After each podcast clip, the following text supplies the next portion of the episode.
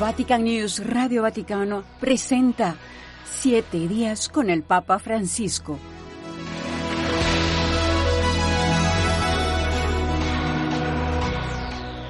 Entre las actividades de los últimos siete días del Papa Francisco destaca la visita que realizó la tarde del 28 de septiembre a la parroquia de Santa María de la Salud, ubicada en el barrio romano de Primavale, donde fue recibido por el vicerregente de la diócesis de Roma, el párroco y el vicepárroco, para mantener un diálogo fraterno y acrecentar la esperanza de los aproximadamente 35 sacerdotes de la prefectura número 34 de Roma. Así lo dijo el director de la oficina de prensa de la Santa Sede, Matteo Bruni, quien informó que al final del encuentro el Santo Padre regresó al Vaticano.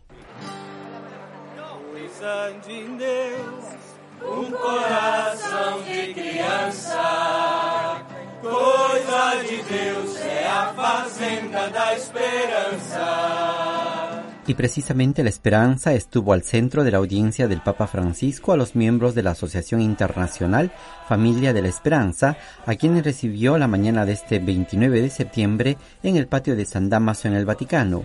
A ellos los alentó a mantener vivo este carisma, el carisma de la esperanza. El vuestro carisma de la esperanza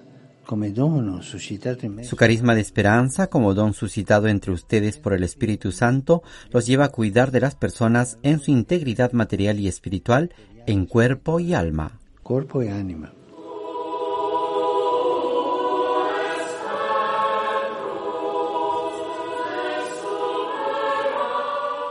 Y esperanza para la Iglesia también fue la creación de 21 nuevos cardenales en el consistorio ordinario público que presidió el Santo Padre la mañana de este sábado 30 de septiembre en la Plaza de San Pedro.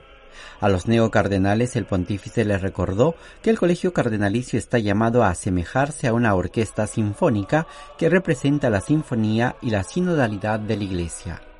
Y hoy, a la luce de la parola, possiamo cogliere questa realtà y hoy a la luz de la palabra podemos comprender esta realidad.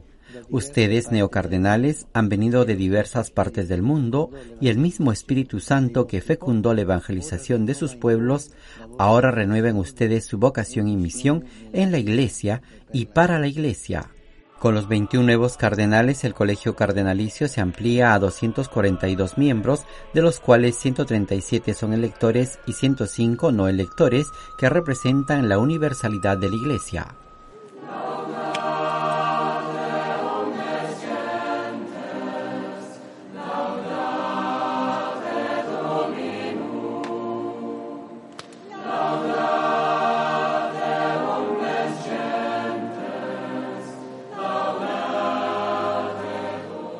Esa misma tarde el Santo Padre manifestó la esperanza del pueblo de Dios al confiar al Espíritu Santo los trabajos del sínodo durante la vigilia ecuménica de oración por la decimosexta Asamblea General Ordinaria del Sínodo de los Obispos. En el evento denominado Together, Encuentro del Pueblo de Dios, el Papa oró junto a doce líderes de las diferentes tradiciones cristianas, jóvenes que llegaron de diferentes países de Europa y los miembros del sínodo, pidiendo la unidad e invitando a hacerlo en silencio. Per questo, fratelli e sorelle, chiediamo nella preghiera comune di imparare nuovamente a fare silenzio. Imparare nuovamente a fare silenzio. Por eso, hermanos y hermanas, pidamos en la oración común aprender a hacer silencio nuevamente para escuchar la voz del Padre, la llamada de Jesús y el gemido del Espíritu Pidamos que el sínodo sea Kairos de fraternidad, lugar donde el Espíritu Santo purifique a la Iglesia de las murmuraciones, las ideologías y las polarizaciones.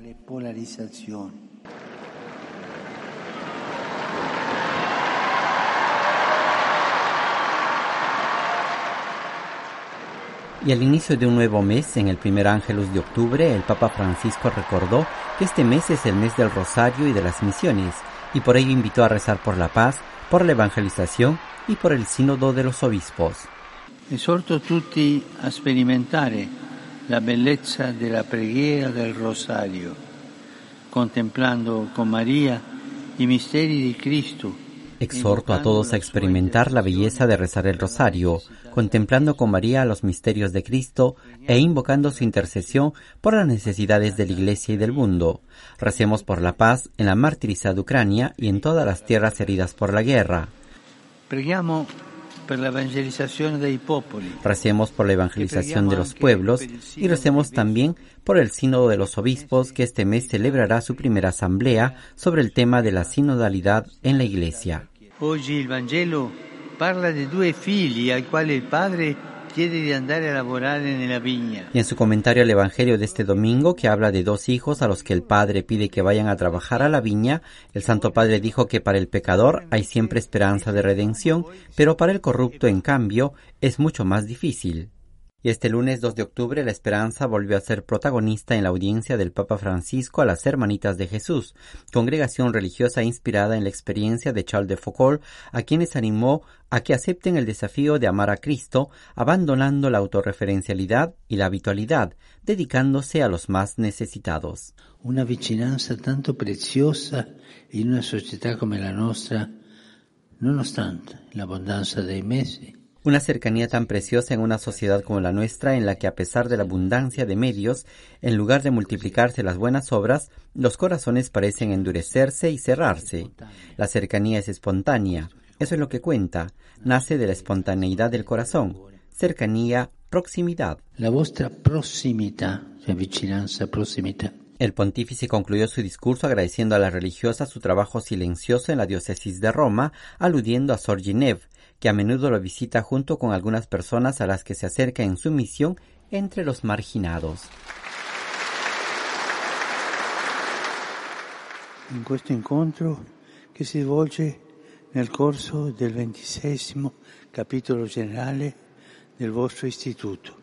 Y en el mes de las misiones, el Santo Padre recibió en audiencia a los misioneros del Sagrado Corazón de Jesús con ocasión de su 26 capítulo general. A ellos el Papa los invitó, como a su fundador, el Padre Chavelier, a implicarse en las muchas miserias e injusticias que se renuevan en el mundo, la situación de los pobres y los migrantes. La misión es uno de los temas que está al centro de la decimosexta Asamblea General Ordinaria del Sínodo de los Obispos, que fue inaugurada este miércoles 4 de octubre por el Papa Francisco con una solemne celebración eucarística que estuvo concelebrada con los nuevos cardenales, el Colegio Cardenalicio y los participantes en el Sínodo. Non siamo qui per portare avanti una riunione parlamentare o un piano di riforme. Il Sinodo, cari fratelli e sorelle, un Parlamento. En su homilía, el pontífice recordó que el protagonista del sínodo es el Espíritu Santo, que rompe nuestras expectativas y crea nuevas las cosas.